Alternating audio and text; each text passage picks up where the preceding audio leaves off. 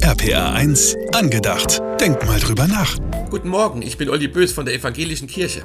Forever young, I want to be forever young. Ja, das wär's doch, oder? Für immer und ewig jung sein. Gar nicht altern, immer fit und attraktiv. Also laut Werbung ist das ja schon möglich. Eine Haut ab 30, die nicht schrumpelt. Diätetische Stoffe, die einen so bleiben lassen, wie man ist und so weiter. Und mit bisschen Geld kann man mit dem jugendlichen Aussehen ja auch gut nachhelfen.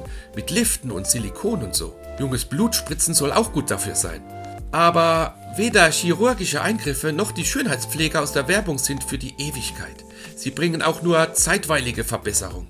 Ein Verjüngungselixier, ein Zaubermittel, das einen für immer jung hält. Das wäre es doch. Vor über 100 Jahren hatte ein Arzt so einen Trank gebraut, hat er zumindest behauptet. In einer Vorlesung hat er beschrieben, wie er aus den Hoden von jungen Hunden und Meerschweinchen ein Pulver gerieben und sich injiziert hat. Die Wirkung, er würde sich 30 Jahre jünger fühlen und würde seine Frau täglich beglücken. Leider hat ihn aber bald darauf seine Frau verlassen, wegen eines Jüngeren. Und daraufhin ist der ewig junge Arzt an einer Hirnblutung gestorben. Tja, war wohl nichts mit Forever Young. RPA 1, angedacht. Für einen guten Tag, auch morgen wieder.